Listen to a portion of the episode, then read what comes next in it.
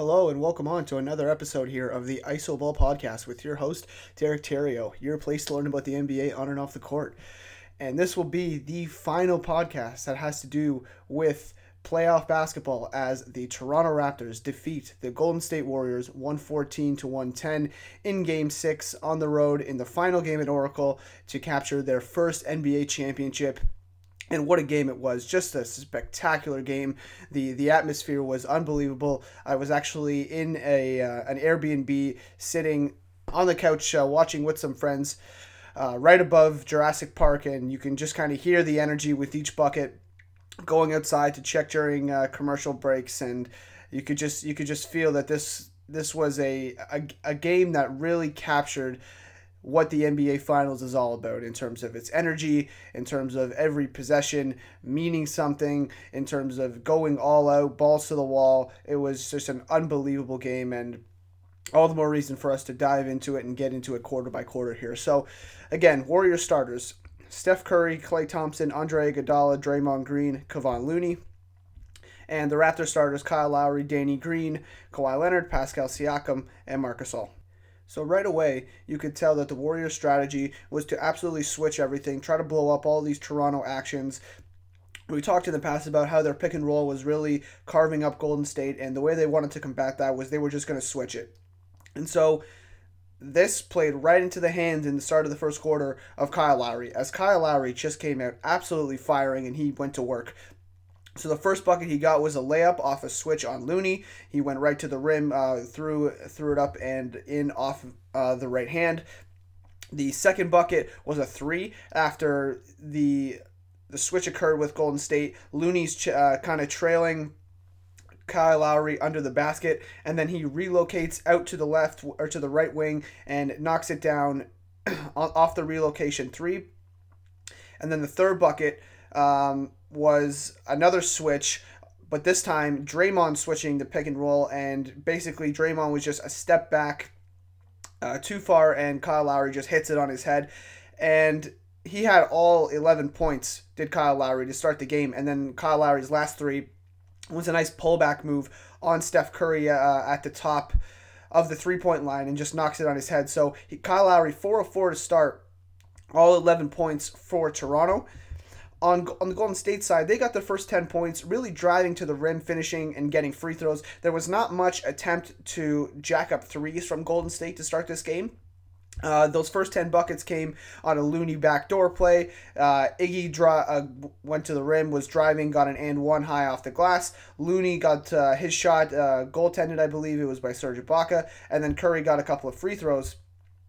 And back to Toronto side here. Toronto was on fire to start in terms of shooting in the first. So we talked about those three three pointers from Kyle Lowry, but that also included two three pointers from Pascal Siakam, both of which were above the break. And with 6:57 to go in the first quarter, the score is 17 to 12 for the Raptors. So the Raptors' 17 points mostly came off of taking shots from downtown. Not a lot of drive, although some, but not a lot of driving to the rim.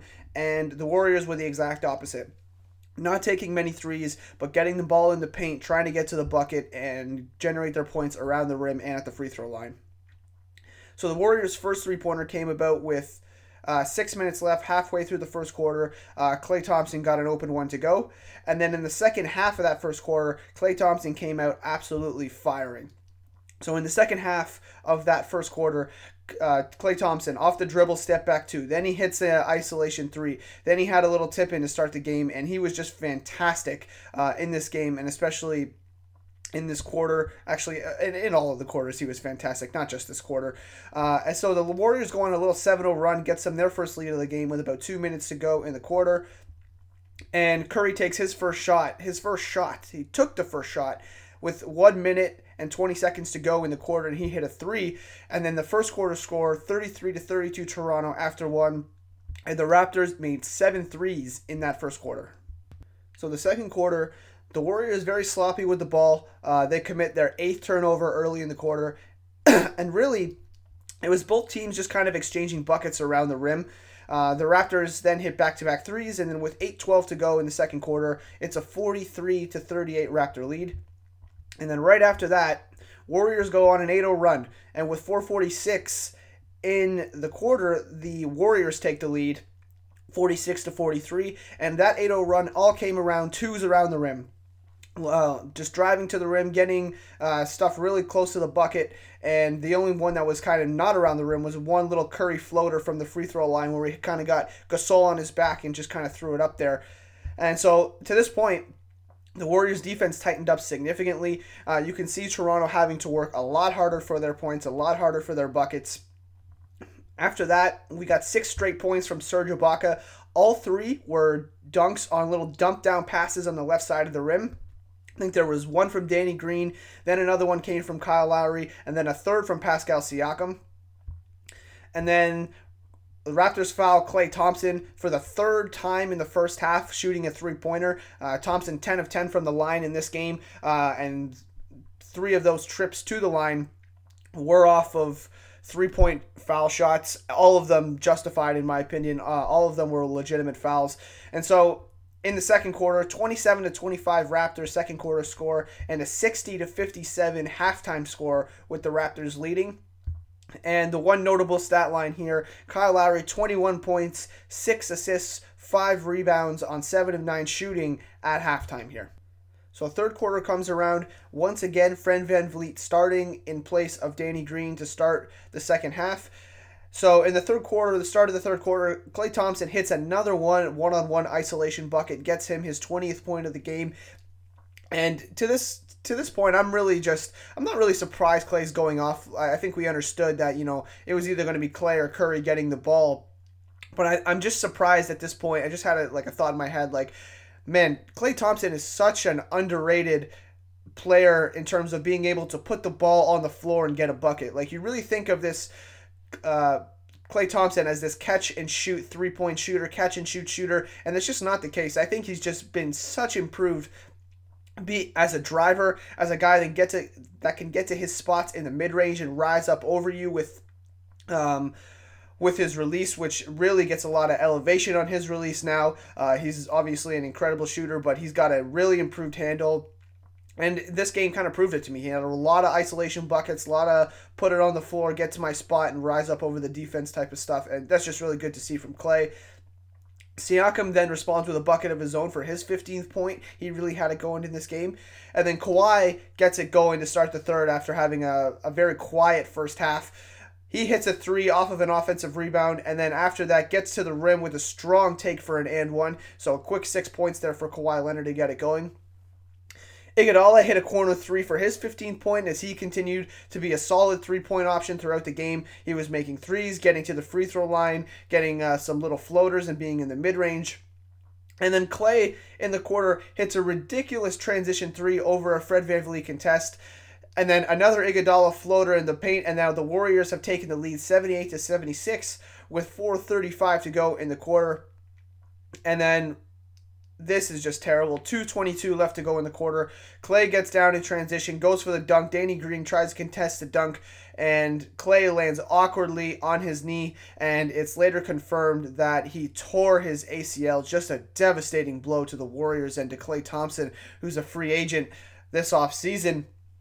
And so he, he comes down out of the tunnel after seemingly to be done and he, he shoots both free throws. He comes back out after, you know, walking down the tunnel kind of being helped out and comes back to shoot four both free throws. He's hopping around a little bit and he apparently even told Steve Kerr he's like I just need 2 minutes and I'm ready to go. And what a competitor. Like what a competitor. The guy has torn his ACL. He's ready to get back on defense and play the the rest of the game on a torn ACL and it's it's, it's fantastic. You just love to see this kind of stuff from Klay Thompson. Well, you hate to see that he was injured, but you love to see the competitive spirit, the ability to get back on the court, to know that he, that his team needs him and he's willing to play through just about anything. Just fantastic stuff from Klay, and just such a sad moment to see. You know, Game Five, Kevin Durant with a torn Achilles, and then Game Six, Klay Thompson with a torn ACL. Like you just can't ask for anything worse to two incredible players, both of which are going into free agency. So just just awful to just awful to, to talk about really, and, and we'll get into more about what the implications are for Golden State uh, going into this offseason and how uh, they, they've got some decisions to make regarding both of these guys. So we'll talk about that in a little bit. But back to the game here. Um, so basically, to get Klay out of the game, uh, Golden State had to foul. So Golden State actually fouls and gives Toronto two free uh, free throws. And then the Raptors go back to the box and one after Klay goes out.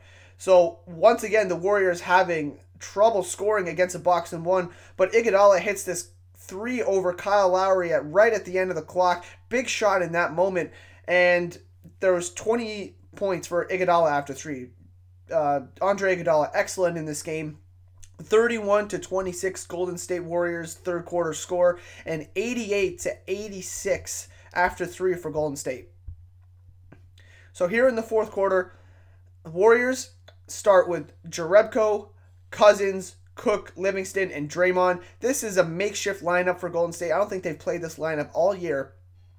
And with no Curry, you expect the Raptors to be able to take advantage of this lineup and really go on a little run, and they were not able to take advantage of the Curryless minutes. So, in about two minutes and change that Curry was off the floor, the Warriors were actually a plus one in those minutes.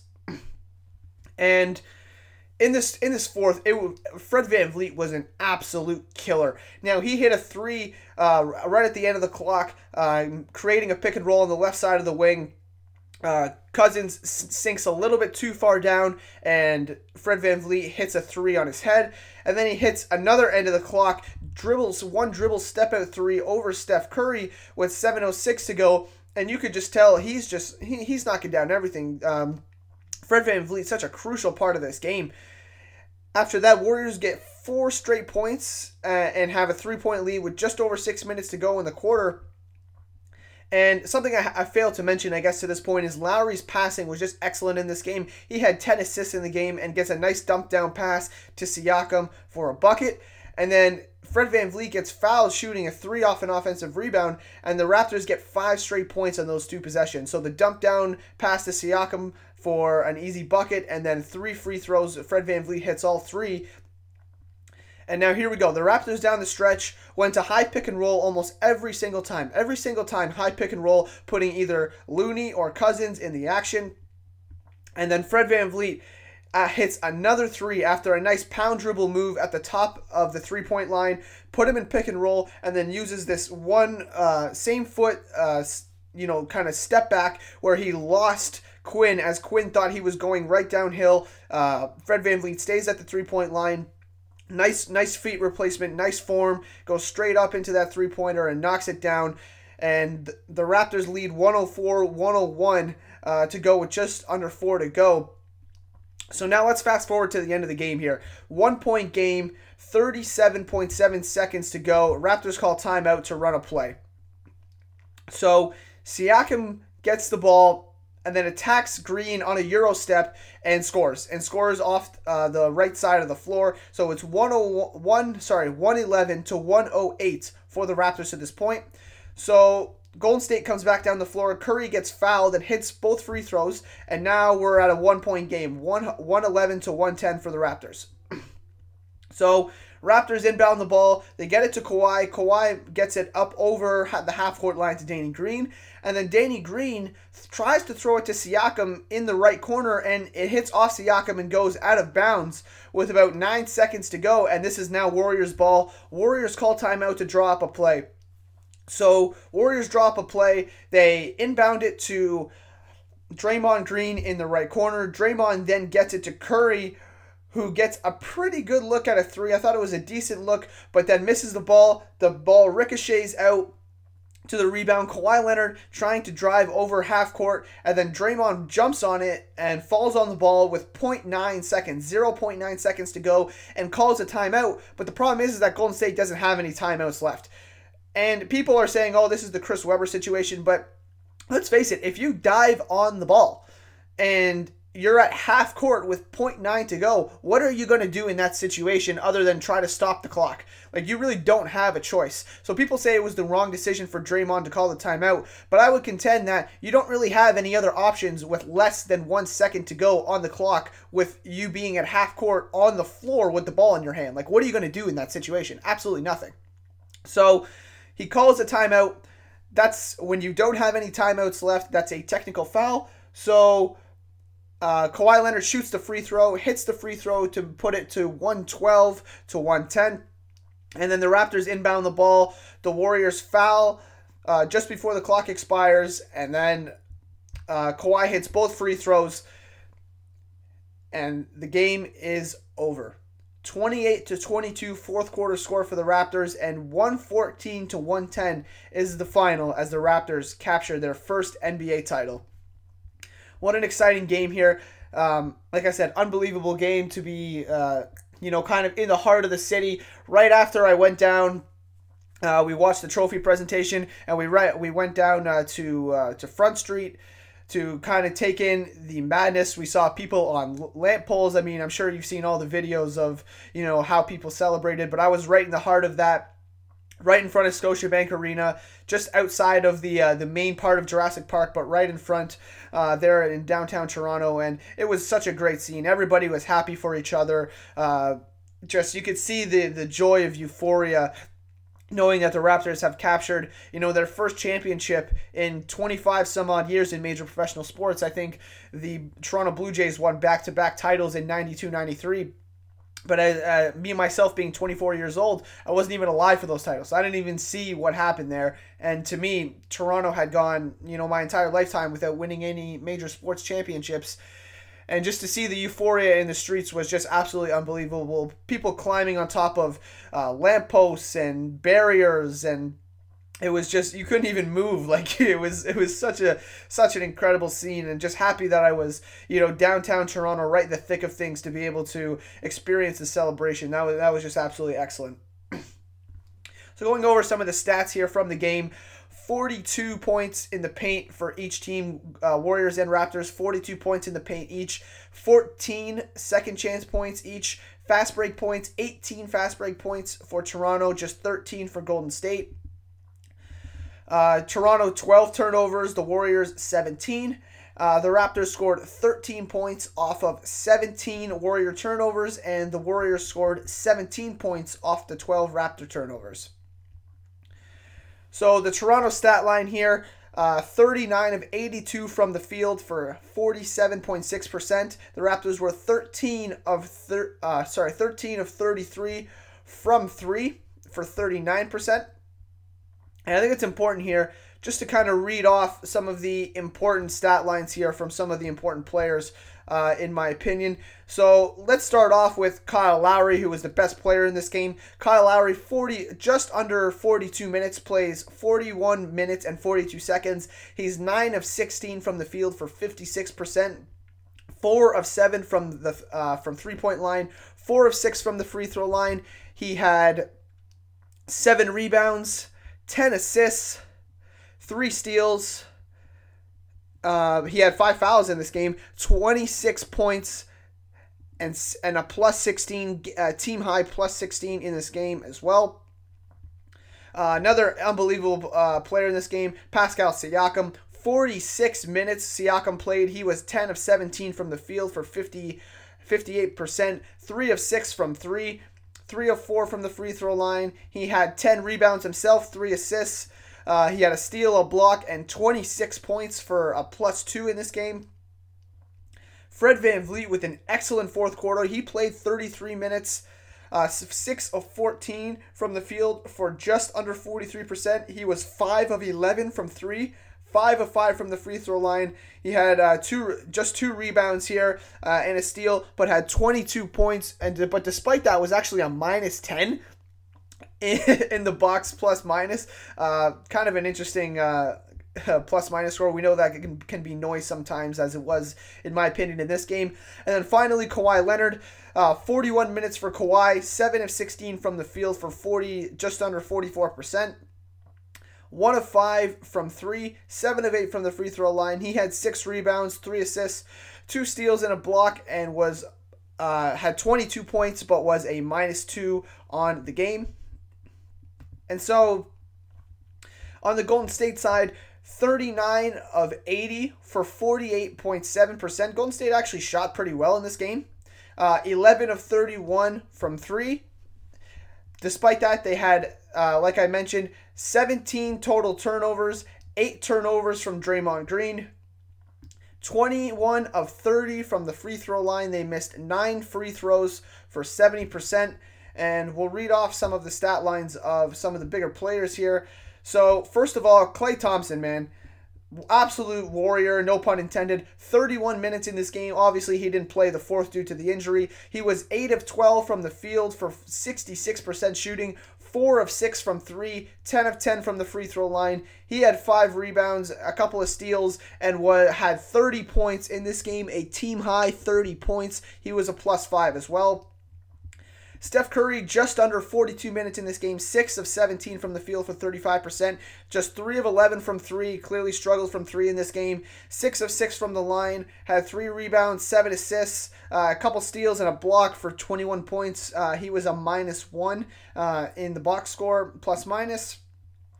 Draymond Green, 44 minutes for Draymond Green, 5 of 10 from the field, shooting 50%, 1 of 4 from 3, uh, 0 of 2 from the line, but he had 19 rebounds, 13 assists, but 8 turnovers, did have 3 steals, 2 blocks, and 11 points, and he was a, a 0 in the plus minus category.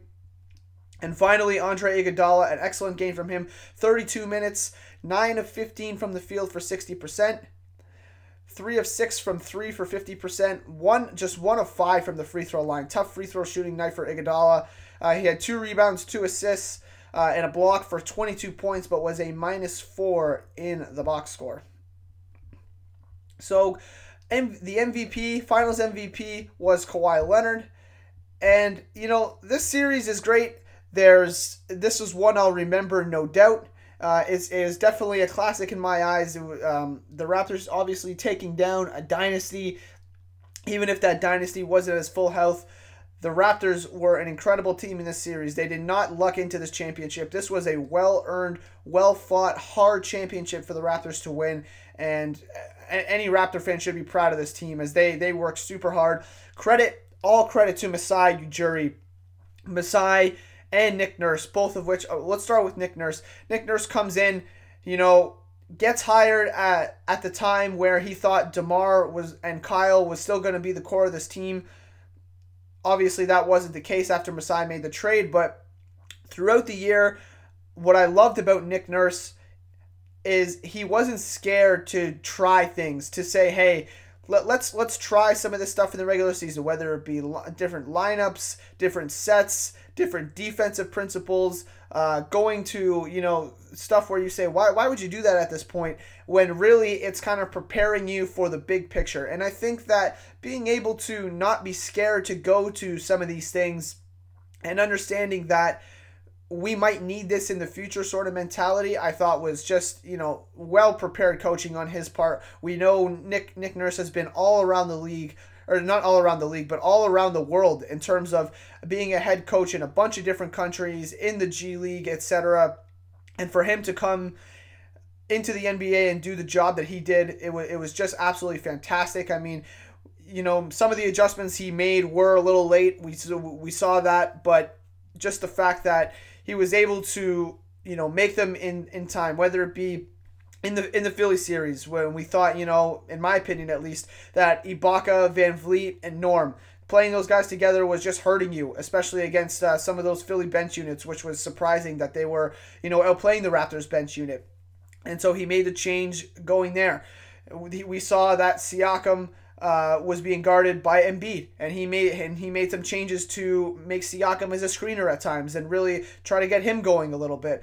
And then in the Buck series, uh, they they go down 2-0 and they they they sorry Nick Nurse says, "Okay, I've had enough of that. We're putting Kawhi Leonard on Giannis Antetokounmpo and making him a full time." Uh, full-time defender of Giannis. Obviously, there was other matchups too, but Kawhi was the main defender of that, and they won four straight games and little things like that. And even in this series, I mean, you saw it. They go to the box and one when uh, Klay Thompson goes out. That almost wins them game two. You see the different ways in which they decide to attack Cousins after they see he's a weakness on the floor. They go to high pick and roll uh, many, many times down the stretch after they see that it continues to work and the Warriors don't seem to be adjusting. The, Steve Kerr did not really change up their game plan in terms of defending that uh, that pick and roll sequence. The Raptors continue to hit the roll man, continue to be able to create good looks out of that. And then we saw in this series as well. Uh, Fred VanVleet starts in the third quarter in place of Danny Green. I mean, like that's kind of unprecedented. And so you see that Nick Nurse not afraid to go to these lineup changes, not afraid to go to these personnel changes, and he really just was a big factor for the team this whole year and you know just kind of deserves deserves a ton of credit in my opinion for his coaching job uh, with the Toronto Raptors. And now Masai Ujiri, man, th- this guy obviously, in my opinion, is executive of the year. Makes the trade for Kawhi Leonard, who, you know, within an hour of the trade, I realized was, you know, an excellent trade for the Toronto Raptors.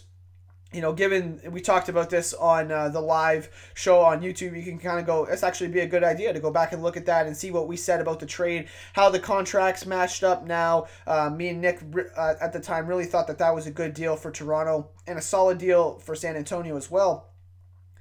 And not just that, but you know, being able to give up on you know a few longtime Raptors, uh, one being Valanciunas, to go out and get a guy like Marcus Gasol, whose passing, whose defensive awareness, whose basketball IQ really changed this team throughout the year. Uh, obviously, uh, we talked about a bunch of times how after Marcus Gasol got there, the Raptors shot a league high in three point percentage, and that's uh, no coincidence as Marcus Gasol's passing really assisted with that. And I mean, we saw that th- that was a low risk move. I mean, we saw that, you know, you gave up uh, DeLon Wright, who was going to be a restricted free agent this offseason anyway. He's going to be looking for money. Uh, CJ Miles, who hadn't been playing well this year, was due, you know, 8.7 million on a player option. That you knew he was going to pick that up, and that was going to be a bad contract next year.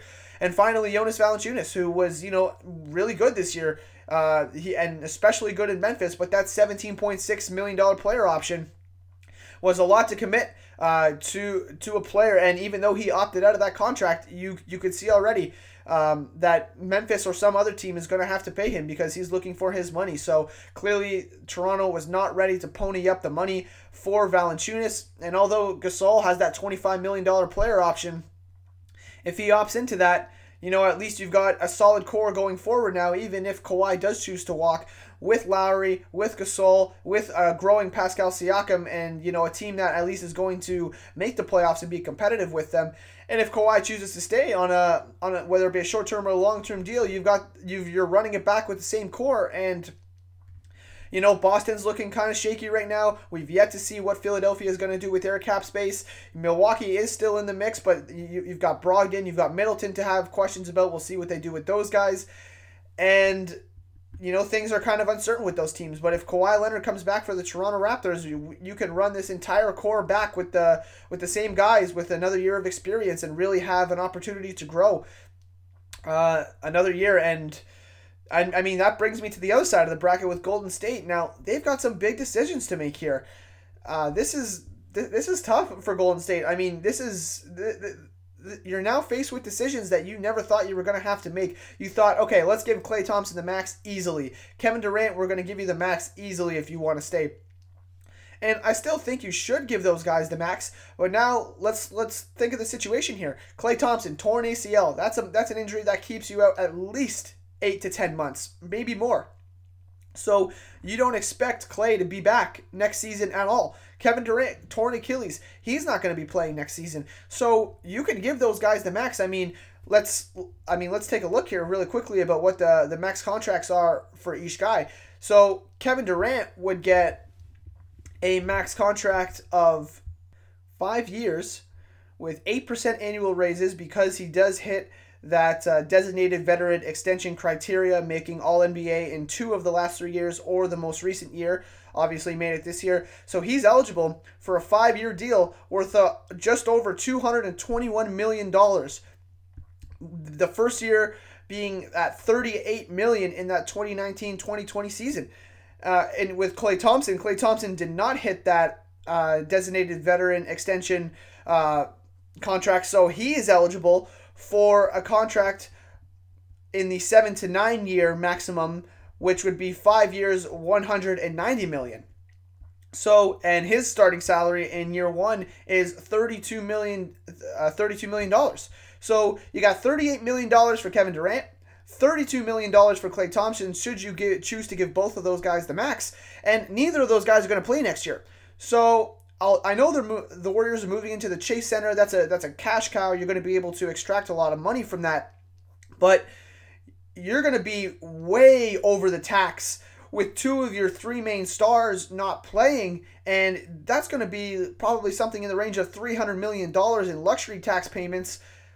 And you're not even sure if this is a championship team with just Steph Curry on the team, and you're going to have to find out what you're going to do with guys like Boogie Cousins. Kevon Looney looks like he's going to walk, and you've got a bunch of guys here on minimums. Are they want to going to want to come back to the Warriors for the minimum, uh, knowing that their championship uh, contention has taken a, ma- ma- a massive hit? These are just questions that you're going to have to have to answer if you're Joe Lacob and Bob Myers. And I mean, I think I would probably still give Thompson and KD the max.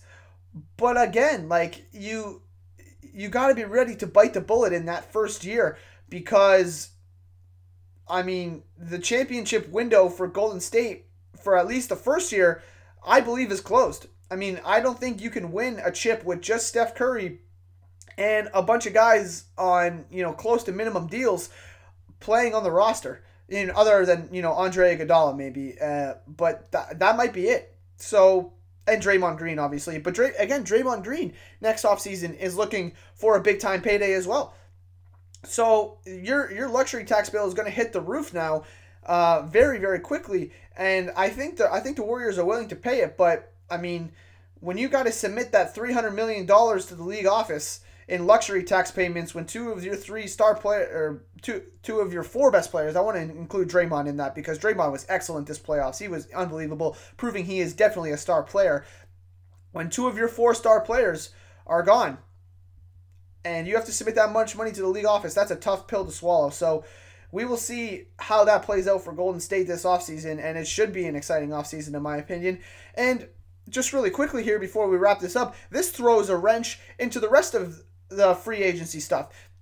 We thought the Knicks and the Nets were going to go after Kevin Durant, and now I'm not sure if the Knicks or the Nets want to give KD a max contract and try to pair him up, you know, with Kyrie Irving or another star or whatever it may be. Does that second star playing with Kevin Durant want to, you know, waste a, week, a year of his prime to wait for KD to get back from an Achilles tear?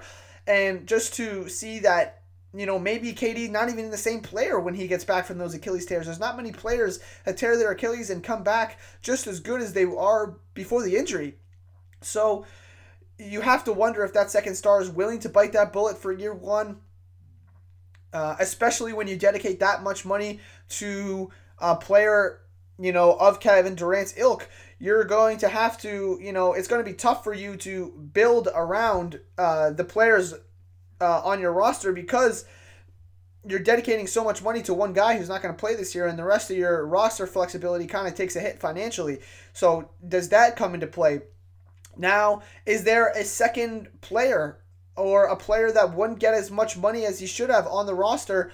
Or sorry, in free agency that might get it now. Is does Khris Middleton become that guy? Does Khris Middleton become a guy that now maybe gets uh, a big time max deal? Maybe is it Tobias Harris after you know, musical chairs with these free agents comes, there's a lot more teams with cap space than there are max free agents. And when the music stops, and you have to tell your owner as a GM, hey, we've been keeping this cap space open because we think we're going to get one of these big time star players. And the star players are all signing with teams, and you have max cap space and no player to sign how are you going to go out and tell your owner, hey, so we're just going to not use the space? The, your owner is going to put some pressure on you and say, hey, we need to sign somebody. We need, we need to use this space and get a big time player in here to, you know, facilitate some winning, especially with the Warriors looking fragile. So there's just uh, there's just so many different ways that you can take this situation, and well, we'll just have to see. We'll just we'll just have to see. Oh, ownership and you know front offices are going to really prove their worth this offseason by you know having made their plans for a long time for this 2019 cap space for uh, these players to become available, and now with two of those four players, um, you know, getting injured and really not being not being an option for next year, we're going to see how well some of these front offices can pivot and really either use their cap space to take on bad money and get some more future assets or be able to you know, convince the players that are actually worth a max contract to come on their team and, and play for them going forward. So we, we will see how this works for front offices, but it's going to be a fascinating, fascinating offseason uh, for a bunch of these teams, and we'll see. We'll definitely see how it goes. So thanks for listening, everybody. It's been a great 2018 2019 NBA season. The offseason now has officially begun. Uh, this podcast will be posted uh, June 15th, and then the draft is June 20th. And then Summer League, I believe, is early July. And free agency is July 1st. So, uh, actually, technically June 30th. So, the content is not definitely not going to stop here. Uh, we're going to take some breaks, you know, kind of in between make sure we can kind of cover everything on each different podcast and we'll keep going from here. I mean, like I said, off season hasn't stopped yet. We'll we'll do our best to cover every signing. We we'll probably won't get to all of them, but we'll do our best to cover every signing, every trade, everything we can going forward. There's a lot that's going to happen this off season, and we'll just kind of we'll, we'll we'll just see how it works. We'll see how it works, and uh, you should be looking out for a lot of that good stuff, as it should be a fun one. Thanks again for listening, everybody. I'll have the Game 6 Twitter thread posted uh, soon time, whether it be either today, tomorrow, or in the near future. I'll have no problem rewatching this game as it was quite a fun one to watch. So look out for the Game 6 Twitter thread. And thanks for listening, everybody. Thanks for uh, joining along in a great 2018 2019 season. And we'll see you for the 2019 2020 off season, and it should be a good one. Till then.